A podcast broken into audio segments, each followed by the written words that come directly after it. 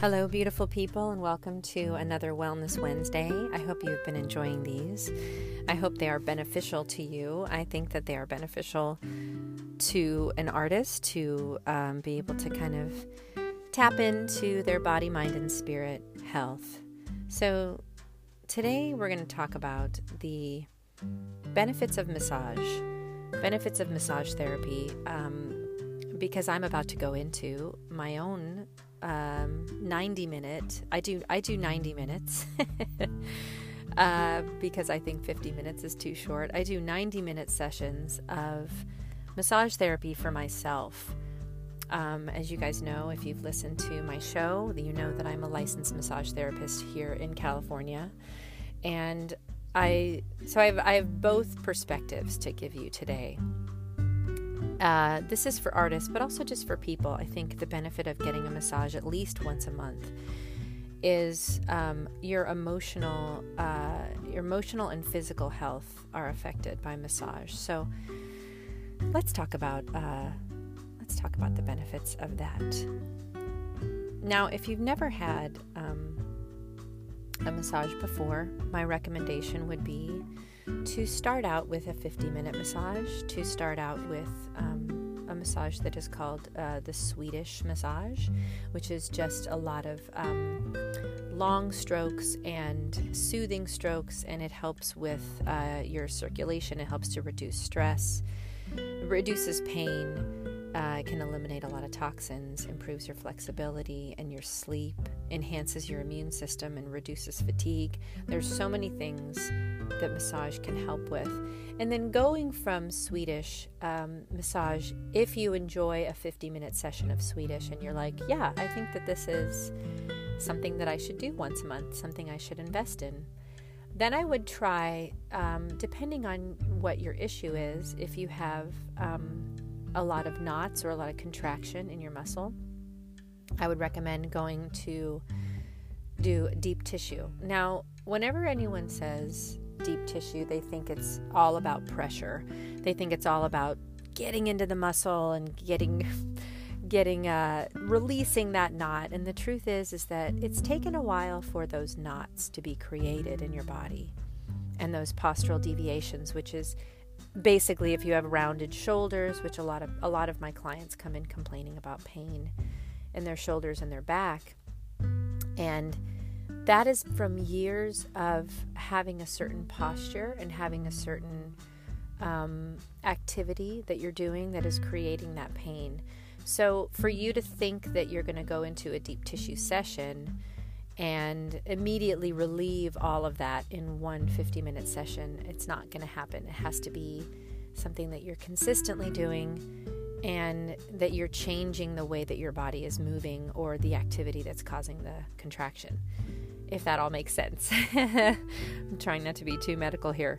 Um, but massage, the benefits of massage. Uh, if you if you love deep tissue, deep tissue can be something that will um, it's the beginning of relieving that pain and relieving that contraction in your body. Um, you can also do what's called myofascial therapies. Uh, you can you know that's that's where it, it's a little more detailed in terms of the work. Um, you can also do a massage called shiatsu which is uh, you know the basis of, of chinese medicine. There are a lot of different types of massage that you can do but the benefit of the massage is for you to be grounded and present to receive those benefits the benefits of reducing stress improving circulation all of that the one thing that I'm going to recommend for you if you go into a massage is to put down your phone. Please put down your phone. Do not bring your phone anywhere near the therapy room. Keep it in the locker, keep it in your bag. There's so many clients I see who bring their phone in and they know it's almost like it's like an appendage. They know their phone is there. I've had people on the table wanting to use their phone during the massage.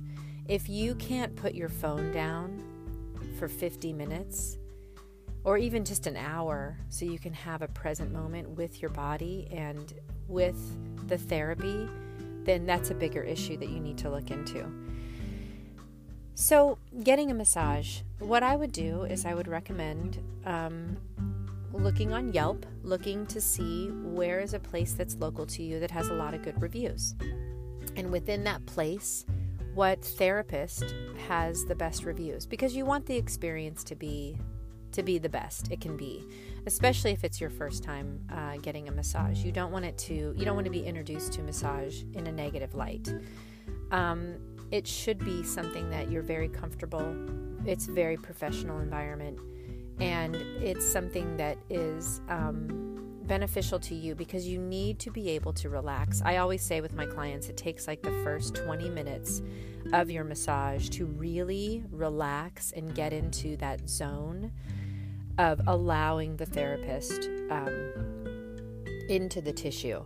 You have to warm the tissue, you have to allow your body to uh, take very deep breaths to then sink into the table and sink into the therapy. So, if you're going into a therapy and you're not feeling comfortable, it's not going to be beneficial. It's actually going to be frustrating.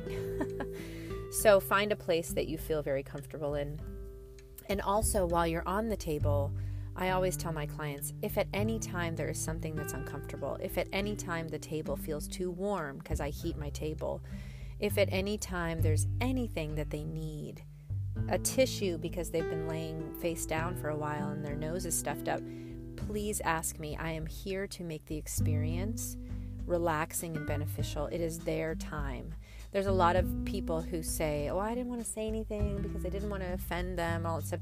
If a therapist is offended by the fact that you have mentioned to them that they need more pressure or they need less pressure or there's something uncomfortable, that's not about you, that's about the therapist. So I am never offended by anyone asking me for something. Um, more pressure, less pressure, or the table's uncomfortable, all of that.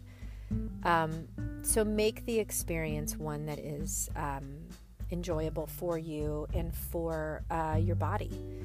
So, getting a massage once a month is a recommendation. That is the least amount that you should get. Um, I I would, if you could afford it, I would definitely say get a massage um, once a week, really. And this is, you know, for athletes or if you are a dancer and you're dancing eight shows a week in New York, I used to get a massage every Sunday night because that was the end of my work week. I would go get a massage and I would take an Epsom salt bath and I would just breathe and relax and have a super chill night. My Sunday nights were all about self care for me. And if you are in New York and you're dancing in HO Week, or if you're singing in HO Week, it doesn't matter. Anything that's physical that you're doing repeatedly, you need to give yourself, I would give myself like a four or five hour time frame where it was just me giving myself time for myself.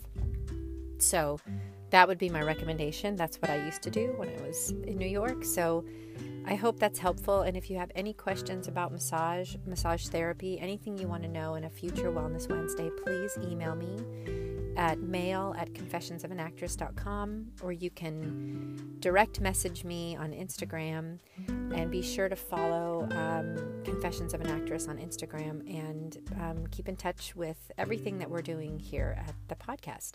So I'm sending you guys love and health and wellness for the rest of your week. Take care.